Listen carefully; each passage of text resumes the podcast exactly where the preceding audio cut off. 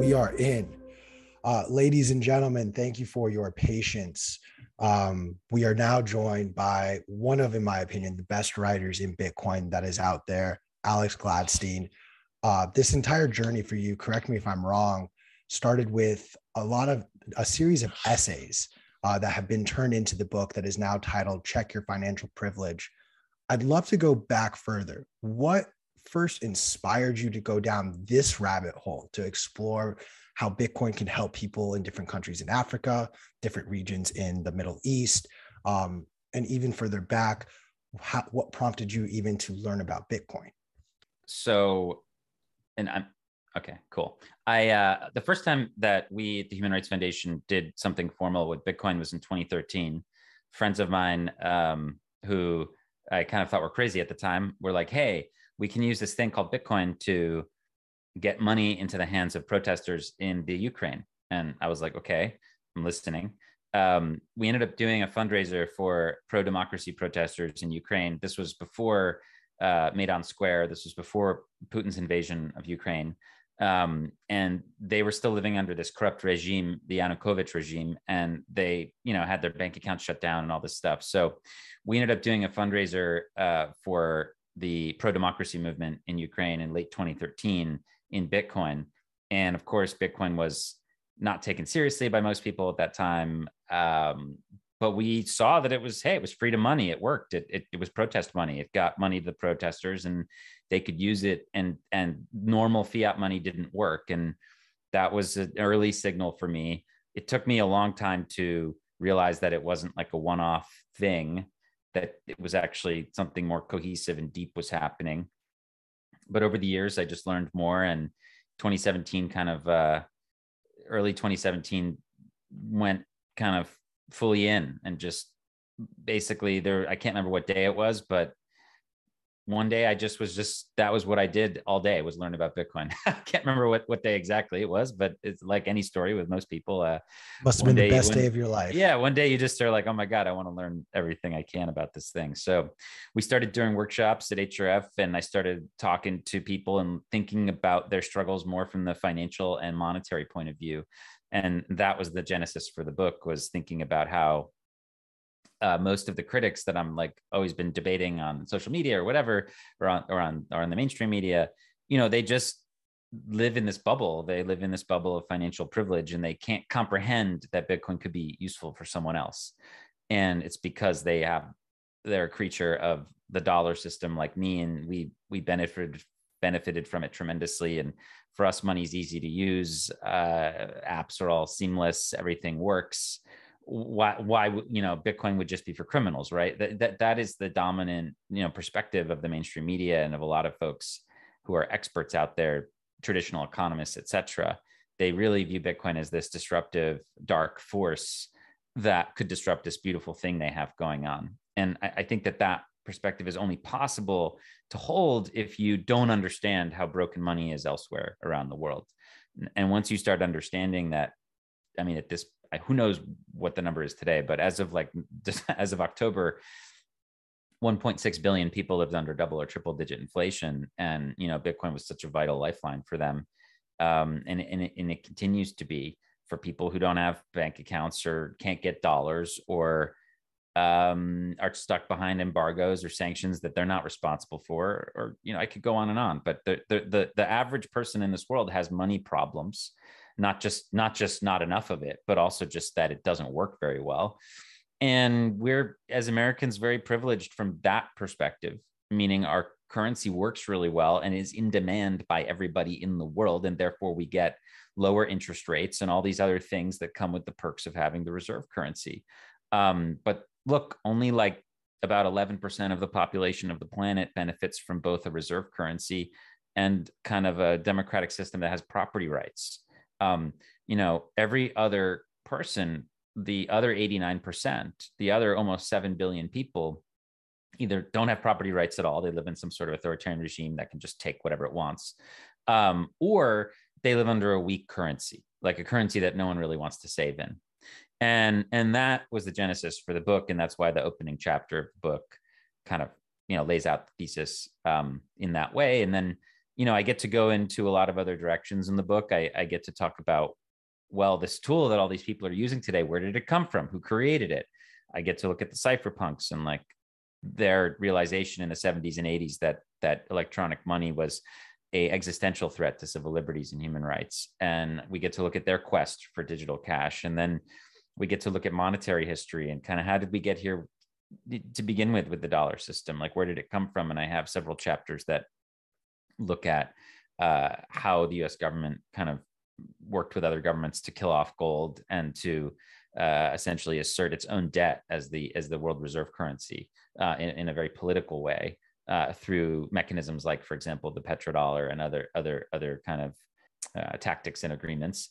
Um, and then and then I just have a bunch of case studies where I look at individual countries and I kind of try to profile the the Bitcoin movements in those countries, um, whether whether they be in places like Senegal or Palestine or Cuba, uh, Afghanistan, um, etc. So, or even in America, I have a chapter that talks a lot about Bitcoin and, and, and the American idea. So, um, yeah, I even have a chapter on uh, on the sort of environmental impact and and mining and things like that. So, it was fun to be able to spend a few years writing the book, and I'm happy that it's out. And hopefully, hopefully, it can it can be a nice tool for for folks in there effort to help check other people's financial privilege. I was joking that we should get the hardcover soon because people are saying they need to be like smacking people upside the, uh, uh, you know, smacking people around with the book. So maybe a hardcover would be a little more uh, effective in that regard. Nick Ward, I know you're out there listening. Let's get a hard co- op- hardcover copy of this set up. Um, Alex, before I, I want to come present day and then I want to go into the past because one of the things that you just touch on is how you were able to essentially help uncover all of the privilege that we in America, especially, have been able to live with with our finances. But one of, I think, the key things that you're writing this book, these essays, and even some of your latest articles does is there is this narrative that unfortunately many extremists on one side or the other are clinging to Bitcoin, primarily those on the right hand side. However, pointing to your essays and articles and, and this book even gives a sort of narrative that, hey, Bitcoin isn't just for the wealthy. In fact, it is literally the opposite. You highlight a lot how essentially, I don't think you say it explicitly, but you essentially point out the further you are away from these money printers, from the fiat system that has been created, the less you have been able to succeed based on the systems that have been created to essentially block you or your country out. Um, I'm curious to know if one of these case studies in particular, I, I have my favorite. I'm curious if there was one that you are most proud of, uh, and maybe talking a little bit about that story. Yeah. So um, I'm proud of all the chapters. I'm proud of all the work I did, but uh, I think that for me, the Palestine piece was most powerful for me because it it I really started it. Look, I changed my mind on the topic in many ways through the course of doing the research for that piece. Um, I uh, I just hadn't considered the full scope of what's happening in Palestine before actually sitting down to examine it and to talk to Palestinians and, and learn about what what they're dealing with. And I, I just learned such a tremendous amount and have such tremendous respect for for the people that I interviewed and um, sympathize with their with their situation. Um, and I try to remain.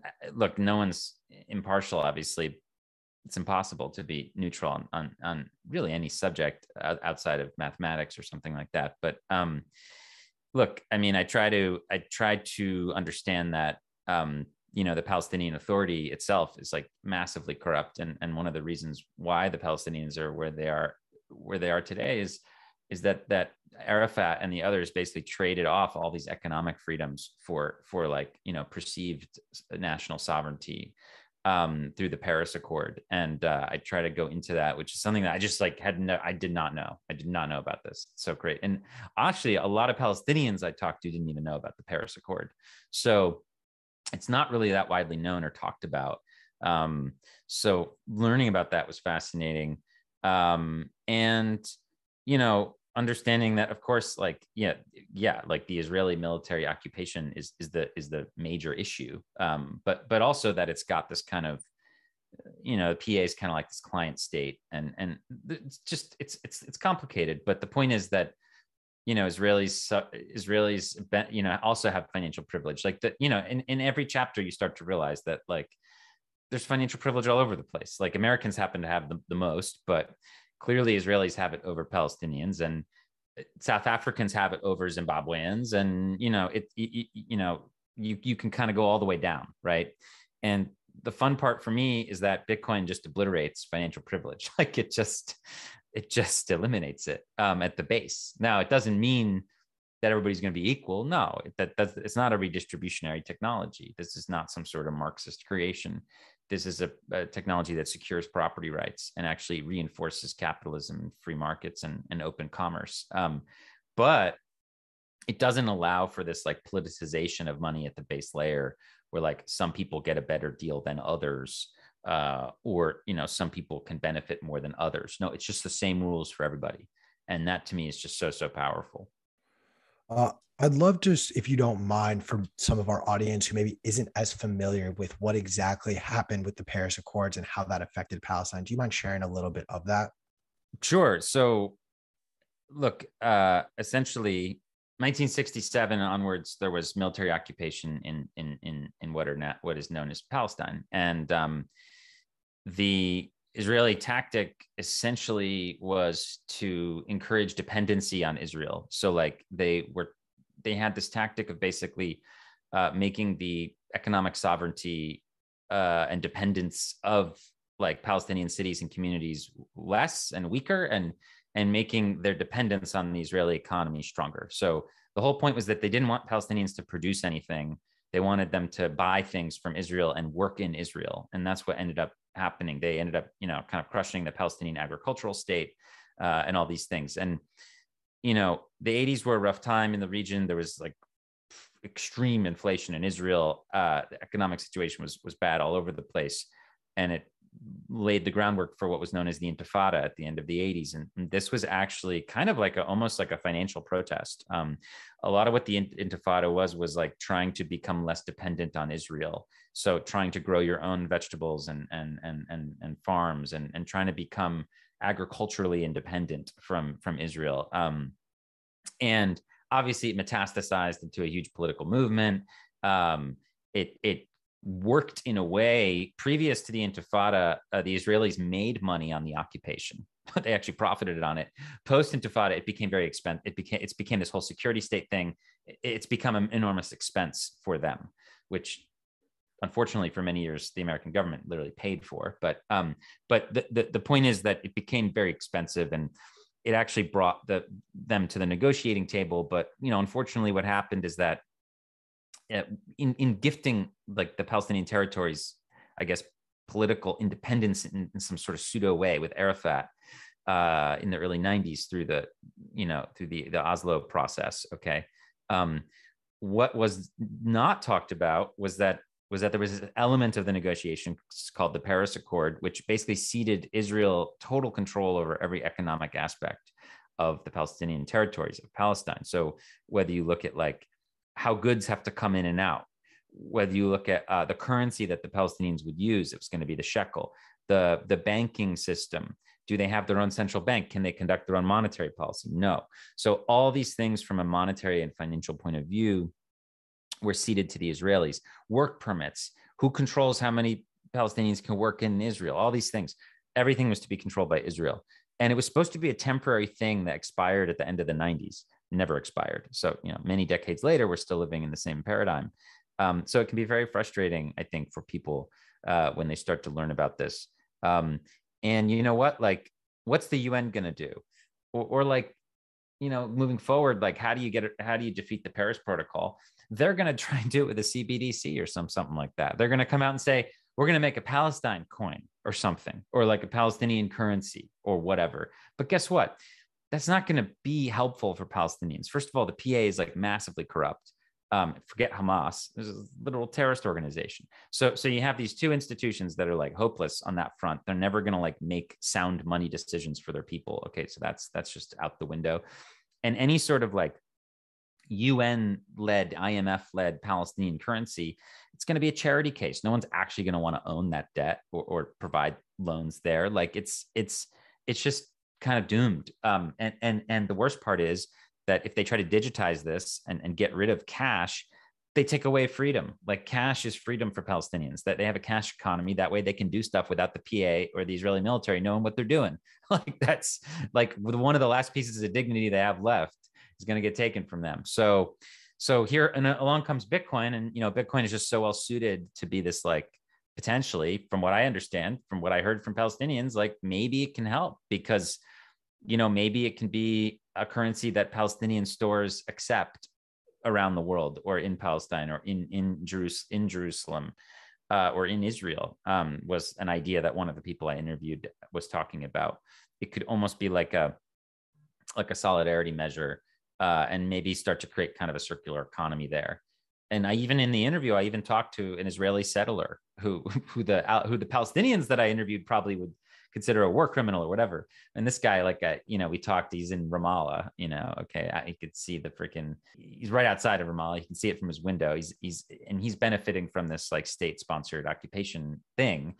And what was weird is he was like all about Bitcoin too. Um, he was like, "Listen, the Israeli shekel is going to crash against Bitcoin this year, this this decade." And he's like, he he had this. He's very religious, right? He's like, so he he thinks fiat money is immoral and all these other things. It was just so interesting to to, to hear um, his perspective also. Um, and he's been it's interesting because he's trying to do business in Bitcoin with all the Palestinians he knows, and I don't know. It's just a very interesting topic, but but the fact that even there are some like settlers who are like the most anti-Palestinian person you could imagine being pro Bitcoin makes makes makes for an interesting experience. So I thought I thought the whole thing was really uh, fascinating journey for me to, to go through and especially to learn about Gaza and just what a disaster uh, and and just it's worse than you know. Like it's worse it can only be worse than what you've read. Like it's not like sure there's a lot of fake news in and around the area of course like any conflict zone but you the reality on the ground is is absolutely tragic. Um and and and worse than you can probably imagine just in terms of capital stock and just in terms of just real gdp and economic productivity and all these things like it's a dying it's a dying community it's dying it's shrinking it's very very sad um so it was incredible to be able to talk to someone inside gaza and have a conversation with them about about why they're why they're turning to bitcoin um, so even in like one of the world's darkest places, there's just like this little bit of light. I mean, the guy called it literally a checkpoint that was always open. I thought that was super powerful. So um, yeah, I I would encourage folks to to read that piece, and I'm sure some people will get pissed off by it, but it is what it is, you know. I want to really explain this for those who maybe like some of that went over your head or you were just so angry by the topic. what Alex just described is, in my opinion, a step further than what we saw in Canada, where Justin Trudeau was shutting down or inhibiting people's access to their bank accounts. This is a foreign government not only dictating how or what you can transact financially, but just economically, anything and everything that can be under that umbrella, a foreign country is going to dictate to you. And then on top of that, it is I, I don't mean to bolster this. I my heart goes out to everyone who lives under those circumstances in Gaza, anywhere else in the world dealing with conflict. But these are adversarial countries. You are literally giving your adversary the right to d- dictate how your economy is going to function. Um, I'm sorry, we live in America where we sanction anyone we don't like. What do you actually think is going to happen, guys? Um, as Bitcoiners, this should upset us regardless. And there's another thing you touched on just now um, that kind of ties back to what you said at the very beginning. There is privilege everywhere in the world. In America, we have the most. In Israel, they have some. But even in some of these countries like Palestine or where my family is from in Iran, they may not necessarily benefit from the fiat system, but within their own country and their own fiat system, there are those who benefit and have the oh, privilege. Oh, there's a hierarchy for sure, man. Exactly. Um, and with that, it is fascinating that like we see the conversation around CBDCs. We see some of them getting tricked into going and putting money into Bitcash instead of Bitcoin and whatnot. I'm curious your thoughts on just how do we separate the corrupt people in power from Bitcoin and not allowing them to corrupt however they introduce Bitcoin into their country. While Bitcoin may be decentralized, it's very easy for them to turn around and say, This is our wallet system here in the country and it's going to be controlled and regulated by the government. I'm just curious your thoughts if you mm-hmm. have any on that.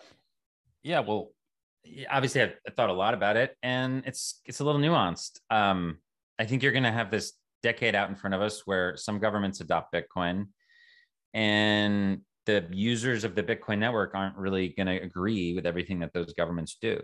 Like, to give a, obvious examples, you've got two governments that are like, let's say, formally using Bitcoin right now at a very yes, you can argue the Singaporeans are invested in Anchorage. You can you can argue some of these countries have some Bitcoin exposure through MicroStrategy and their balance sheets, all these things. You can argue that there's like paramilitary probably confiscatory use of Bitcoin in places like Venezuela and North Korea, things like that. But like as far as like public uh, revealed use, obviously the Ukrainian government obviously used raising money in Bitcoin uh, publicly, and and then El Salvador, right? And what's so interesting is that the Bitcoin community online, at least, has very strong feelings about each of these places.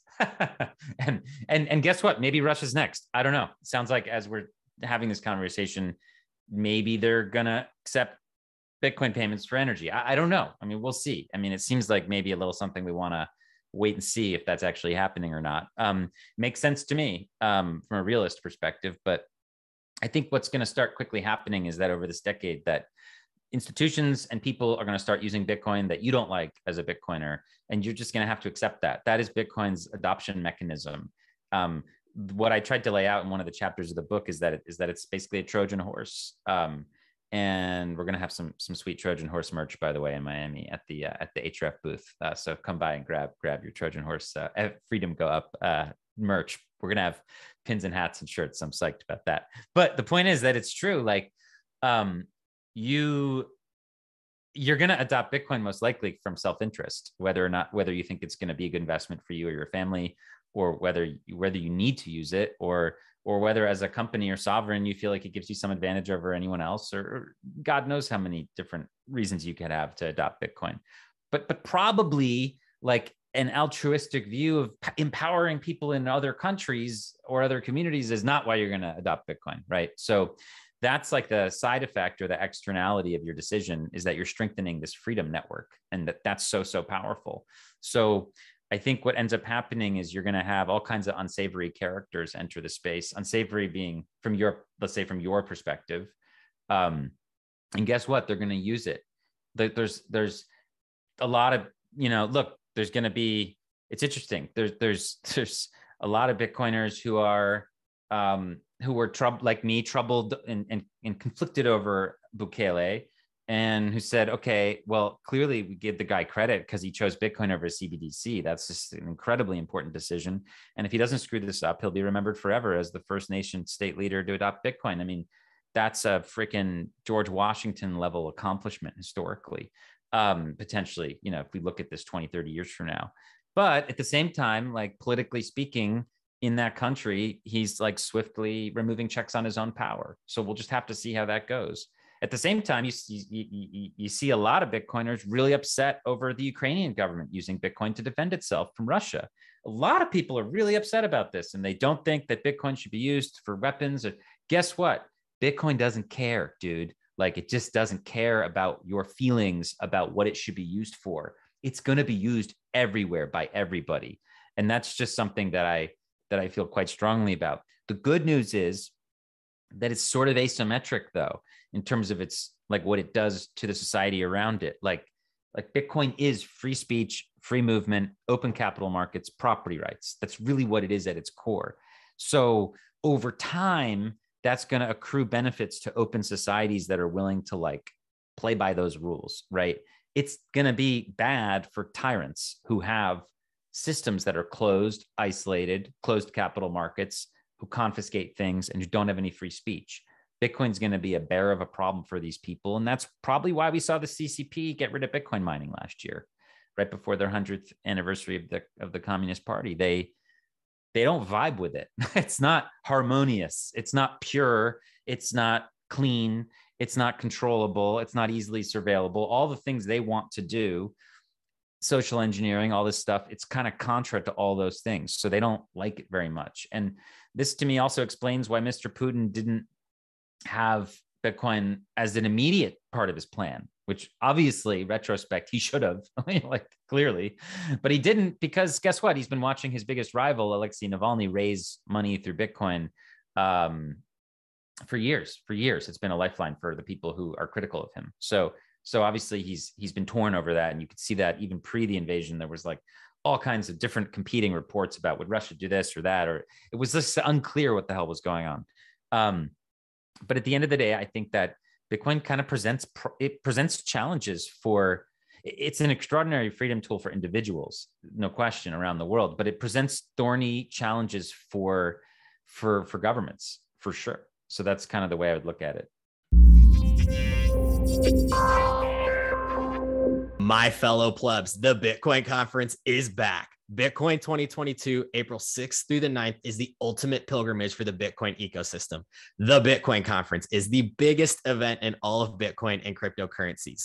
We're leveling up and making this bigger and better than ever. I'm talking straight to the moon with the four day long festival in the heart of Miami at the Miami Beach Convention Center. This has something for everyone. Whether you're a high powered Bitcoin entrepreneur, a core developer, or a Bitcoin newbie, Bitcoin 2022 is the ultimate place for you to be with your people and celebrate and learn about the Bitcoin culture. So make sure to go to b.tc forward slash conference to lock in your official tickets and use promo code Satoshi for 10% off. You want more off? Pay in Bitcoin and you'll receive $100 off general admission and $1,000 off Whale Pass. Those are stackable. So go to b.tc forward slash conference and attend the best conference in Bitcoin history. I mean, we, we talk about it ad nauseum within the Bitcoin ecosystem and echo chamber, how this is the purest free market that we can we have seen created for us. Uh, and it does things beyond just financial freedom and it gives us these opportunities. Uh, it's almost like a playbook I, I'd love to. I, I know that in the book and in these essays, you don't really delve into Russia a lot, but if, if I could for a moment poke mm-hmm. your brain, because you had an essay entitled the, the hidden cost of the petrodollar. Mm-hmm. Um, and we're, we're witnessing in real time conversations around pricing oil in different currencies. Saudi Arabia saying that they're potentially going to do a petro yuan. These rumors spir- uh, spiraling out of Russia right now that they'll accept potentially Bitcoin from friends even though Bitcoin doesn't care if you're a friend or foe. If you're if you have the coins and you're going to send it, it'll it'll be sent and validated. Um, I'm curious your thoughts on the game theory of if Russia does in fact start to accept Bitcoin and what that looks like for the rest of the world. Yeah, well, there's like the macro and the micro. Um, again, the reason why I think the government will be hesitant to go fully in, aside from the fact that like you know it's a new radical technology that's only been around for 12 years. We're talking about a culture that's been around for a long time right? So this is like a new thing for for for a nation to deal with. Um but i think that uh again like okay so if they start doing this and they start accepting let's say bitcoin for oil or something like that okay that has this trickle down effect a network effect across all of the um, people who work for the oil company who know that who now who now know this, and then all of a sudden, all the people who uh, are relatives of the people who work at the oil company, people who read about this in the news. I mean, it all kind of depends in some ways on how the propaganda machine inside Russia plays it. Like if Putin is proud of this, and he's like, and it starts getting out on Russia today across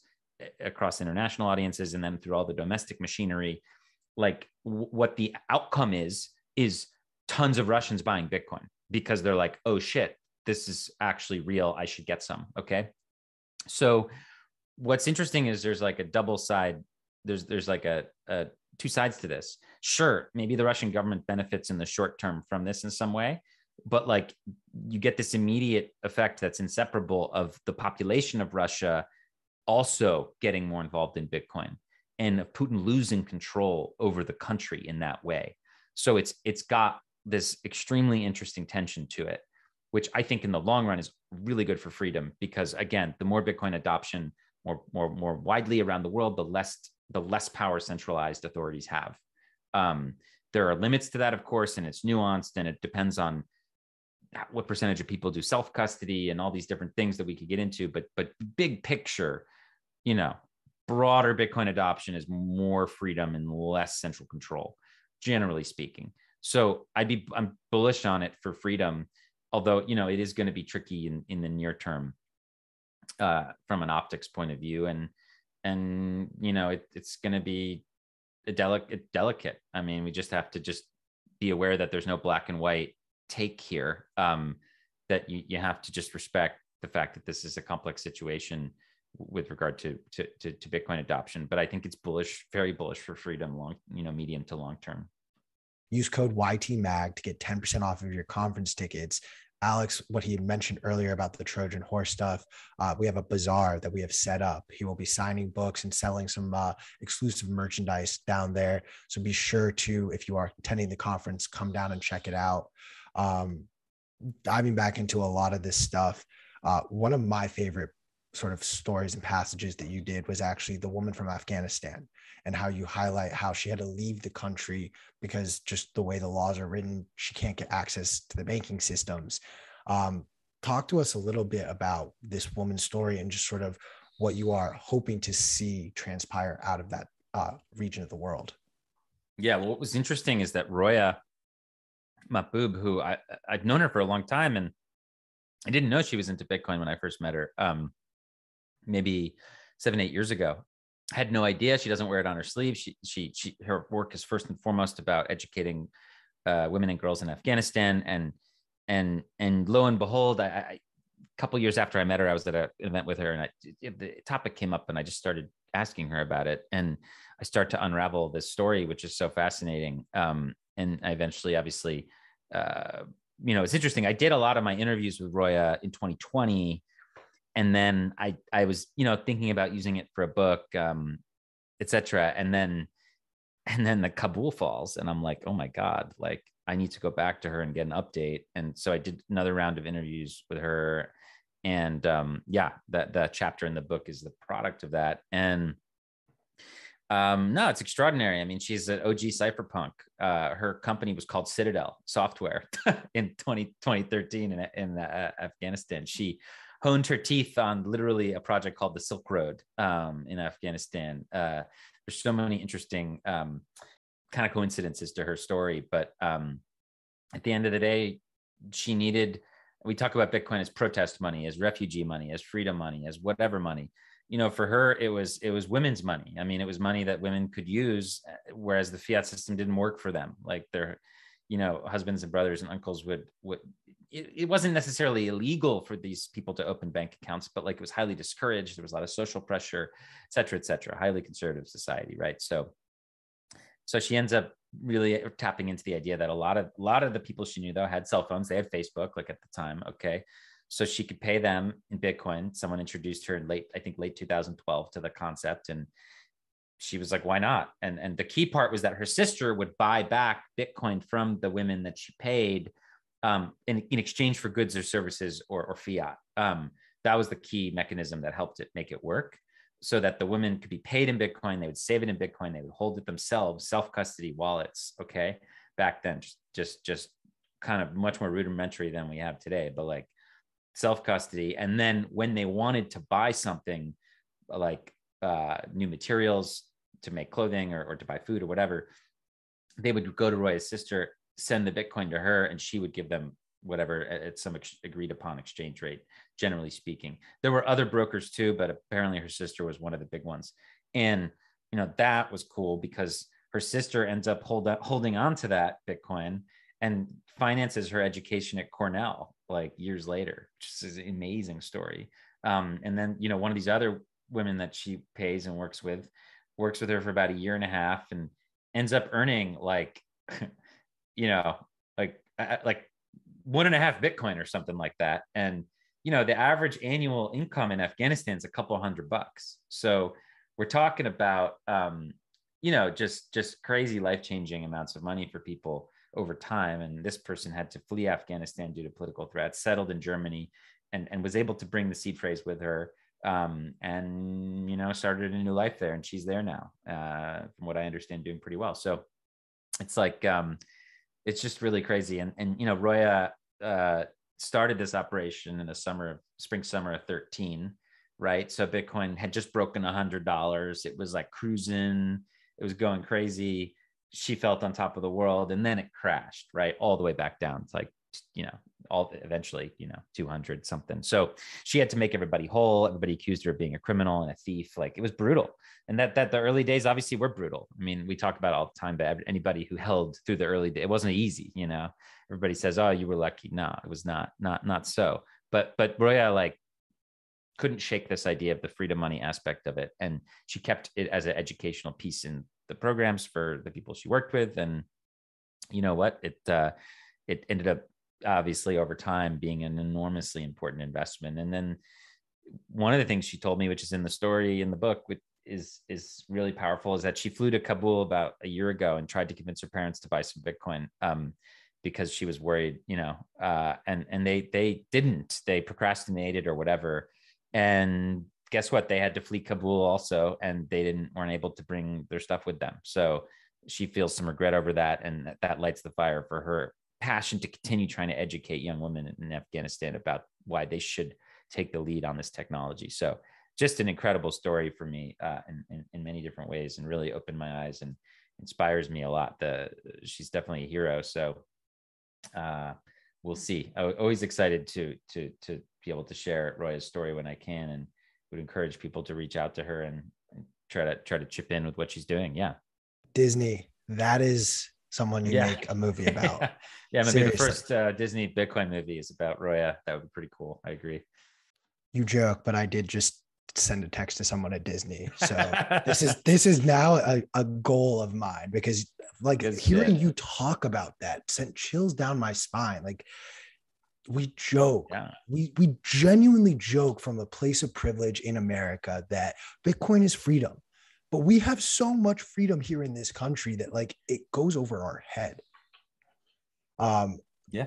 I i'm a little curious on your thoughts on some of the fud that goes around specifically in regards to energy. Mm-hmm. um you know every single person seems to have their hot take on what bitcoin is or how it operates or, or whatever. Um, I'd love just initially sort of what are what is one or two pieces of FUD that just like grinds your gears that you just like cut someone off and you're like absolutely not you're wrong and here's why.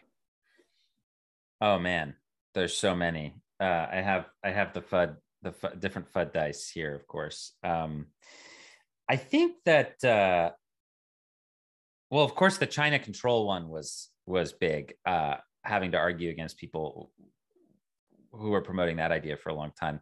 That one fixed itself last year, so that was that one's just off the FUD dice. So that was that was pretty good. Um, I mean, the tether one is interesting. I mean, people continue to think that Bitcoin's value comes from Tether. It, it, just kind of betrays a lack of understanding of how Tether works. And even if Tether's not backed, like, guess what? The market thinks it's backed.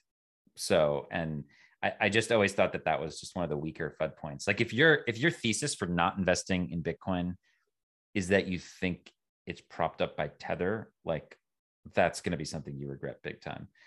A lot of these are older, but like the, the it doesn't scale one seems like quite obviously hilarious at this time. Uh, guess what? It, it scaled. Uh, now we have 200 million users. So uh, see you later. Uh, that, that, one that one didn't work so well. Um, but a lot a lot of these attacks were were really silly um i guess the one that i spend the most time on is is the environment one like because it's honestly the most important fud it's the most effective fud um i mean i, I don't think just to be realistic that it's possible to really stop bitcoin but um this is the one where it's going to receive the most uh, attacks. Uh, and it, and it, and what's so interesting and why i spend time in it is because it's it's a clearly wrong fud like um and and it it's a complex topic but when you start to understand what Bitcoin is and how it's just essentially, I mean, it's many different things, but I was recently in a Bitcoin mine in Norway, uh, and it was just this extraordinary thing where I was, it's just, you know, freezing Norwegian winter, and they have this amazing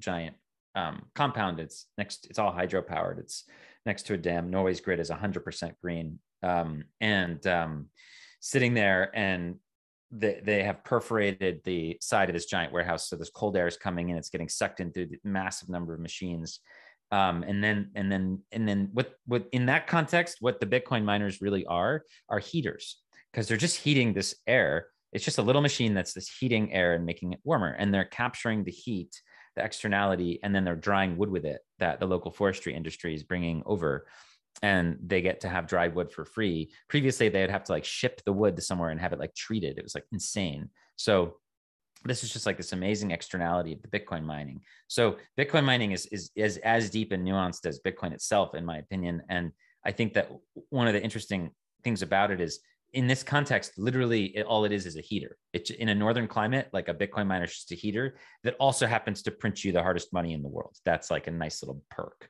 But it's just a heater, and and you know they're they're taking that heat and they're doing stuff with it. They're drying wood. They're going to dry seaweed. They're going to do all these things. So I think in northern climates, or or I guess far southern climates, you're going to see some interesting stuff, a lot of interesting stuff done with with with, with Bitcoin mining over the years.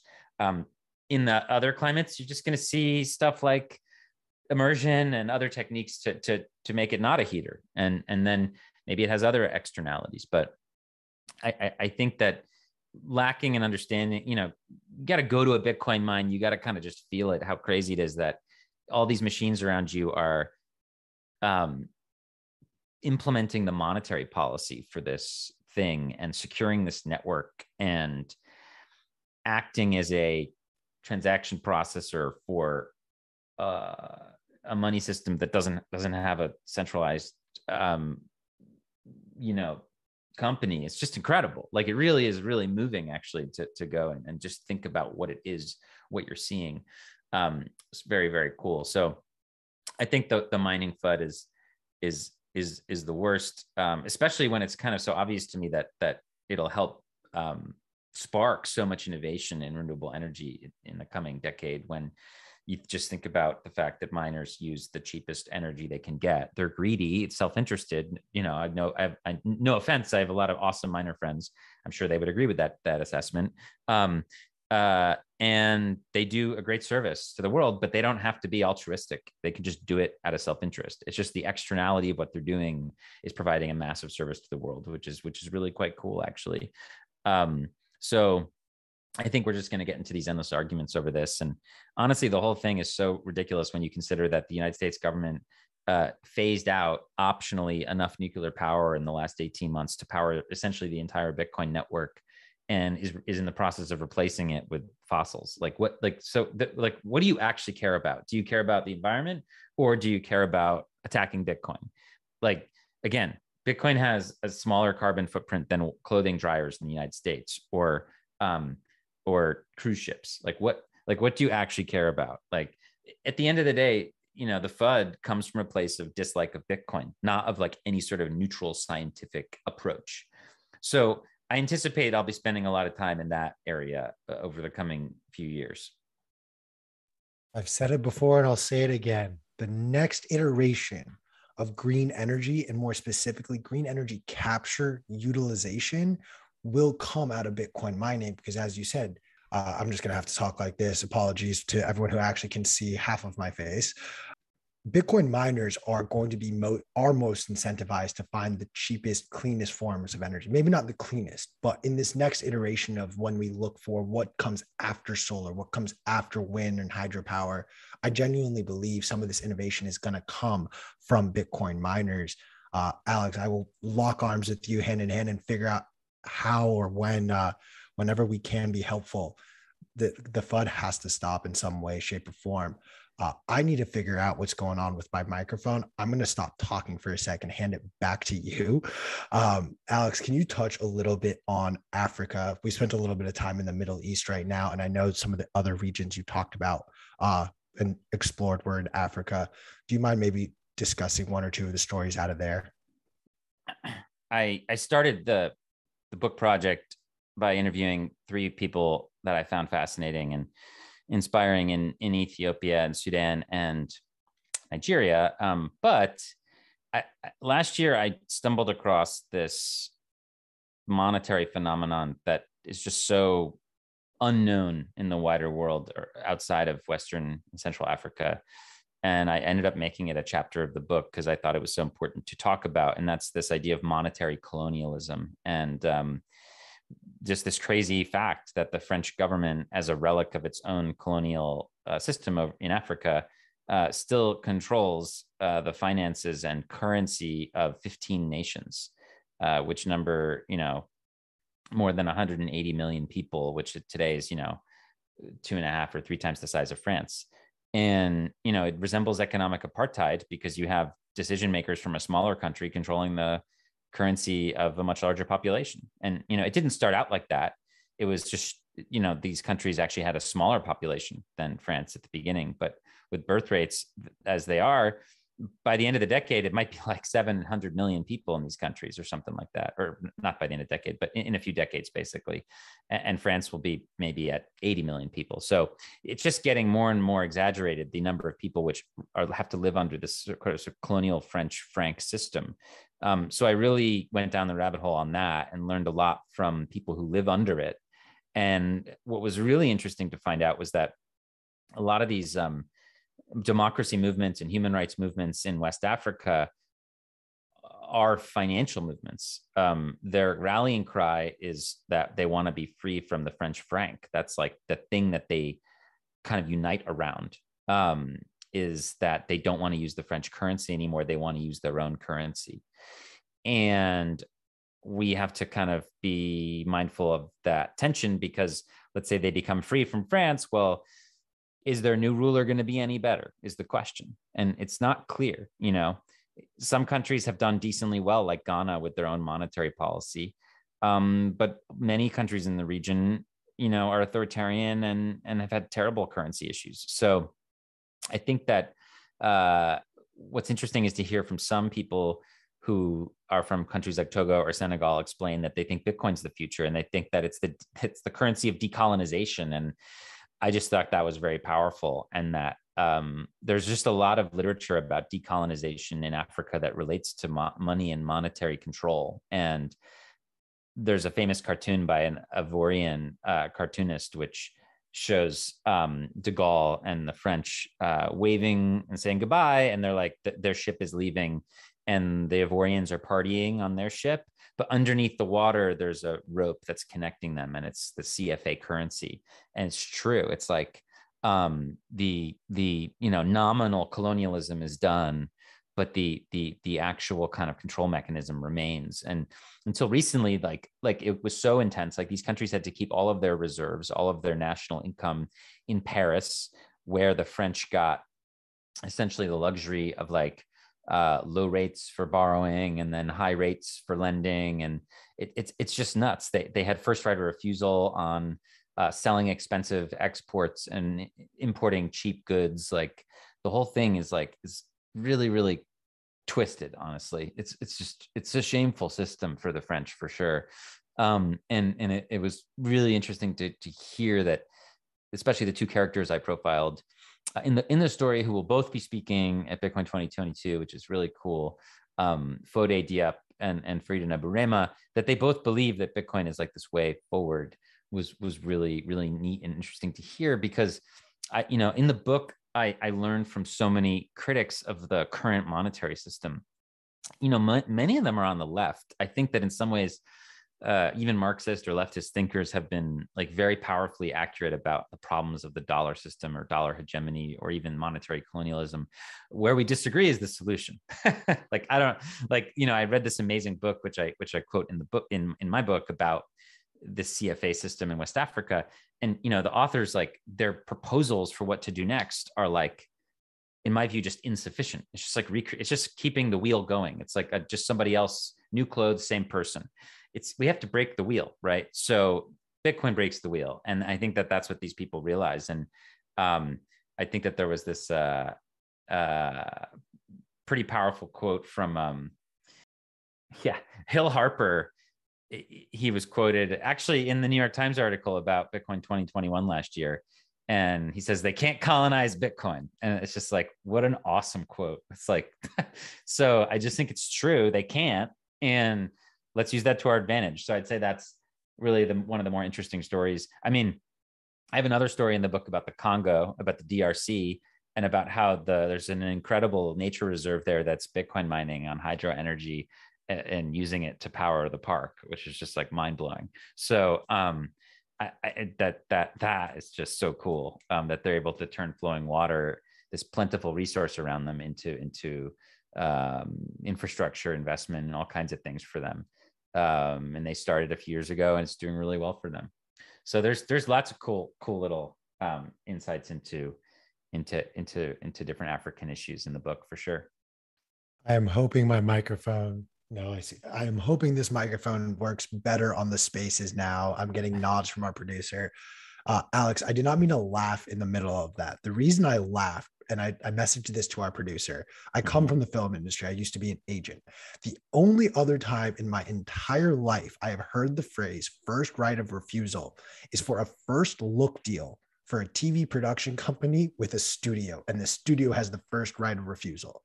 Like the fact that a country has that as an economic policy is yeah, no, no, no. If you're like selling cocoa from Ivory Coast, like you got to offer, like essentially the way it works is like got offered to the French first, and then they can refuse it, and then you can sell it to somebody else.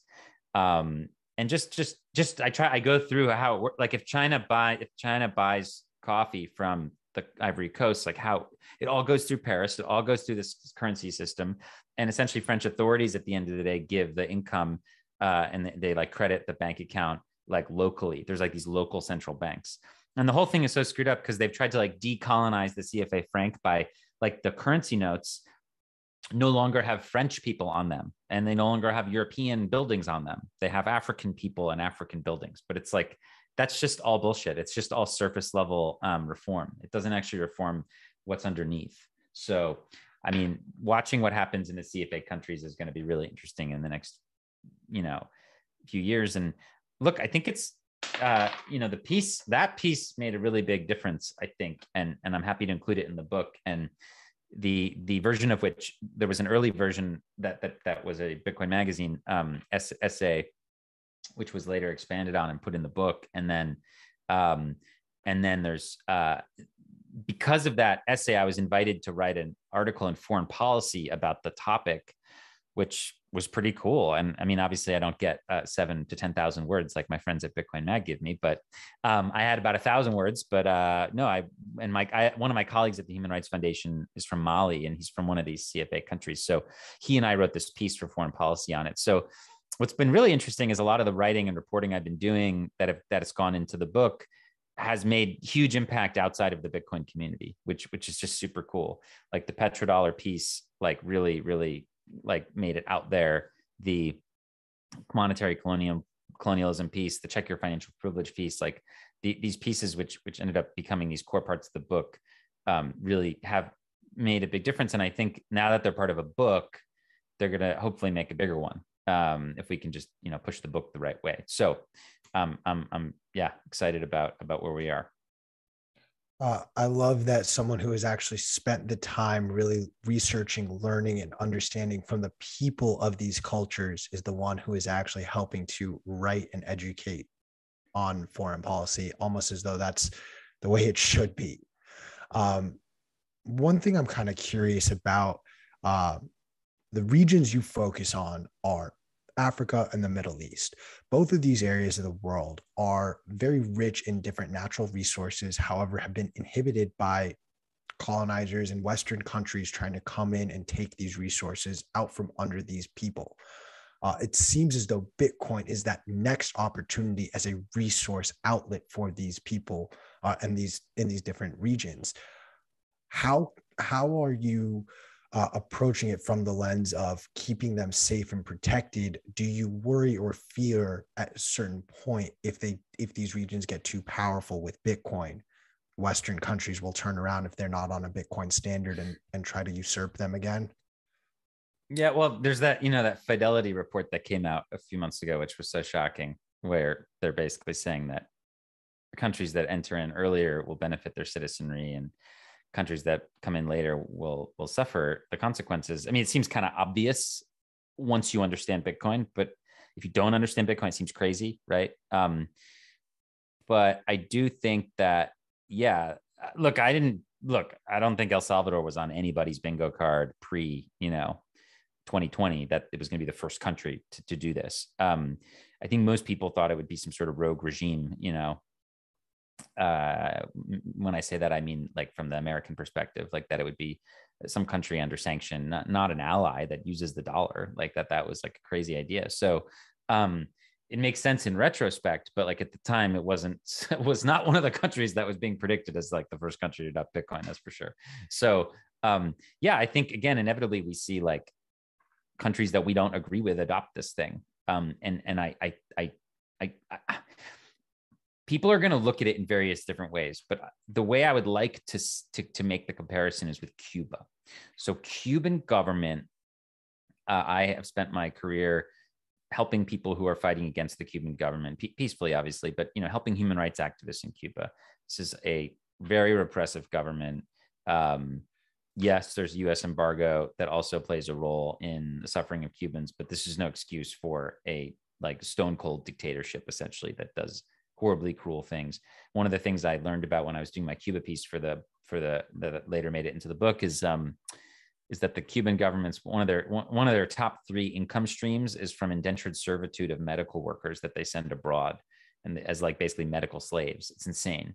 Um, so this this this this government is so cruel and unusual. And um, what's interesting is that they they ended up having to bring in the internet to Cuba. Like there was no internet in Cuba for a long time, um, and I talk about this in in the book. Um, but uh, they ended up having to bring it in, and you know what? Like was that a good move?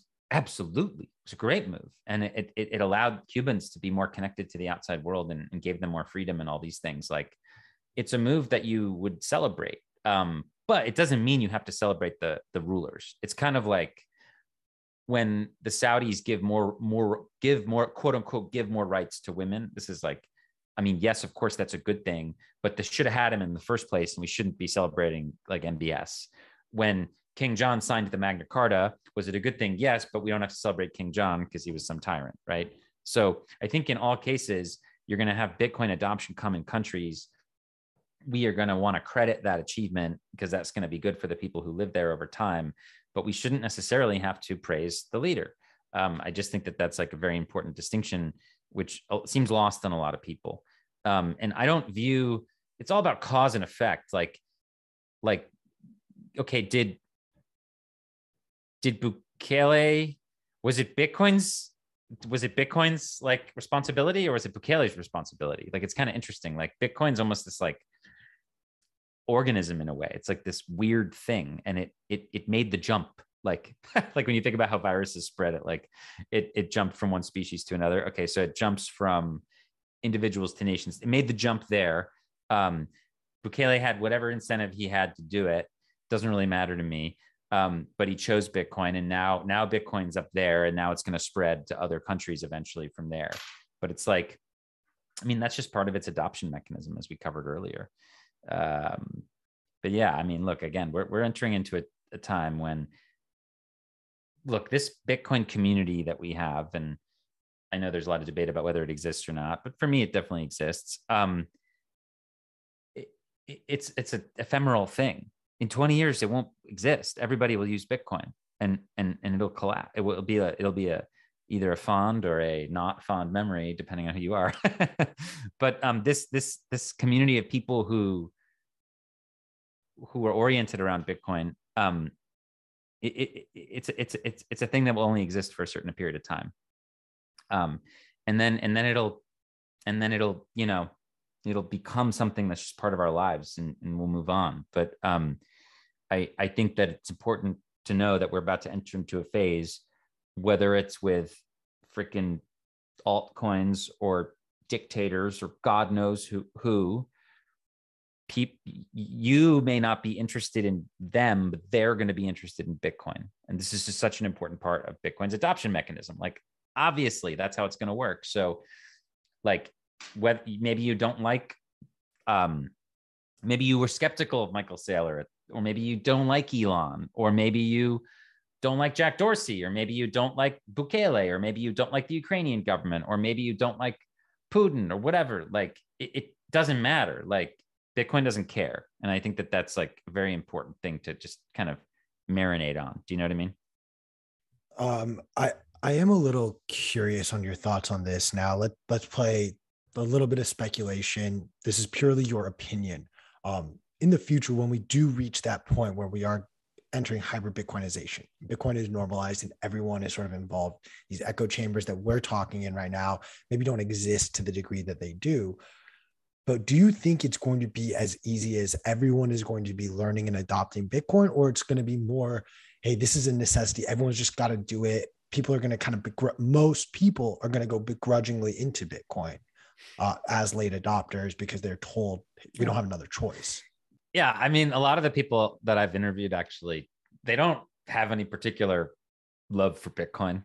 They think it's weird, um, but they use it because it works this is kind of how it was in Belarus with our operations there. Like the the guys there were they, they were not Bitcoin fans, but guess what? It allowed them to get value into Belarus where the banking system wouldn't, right?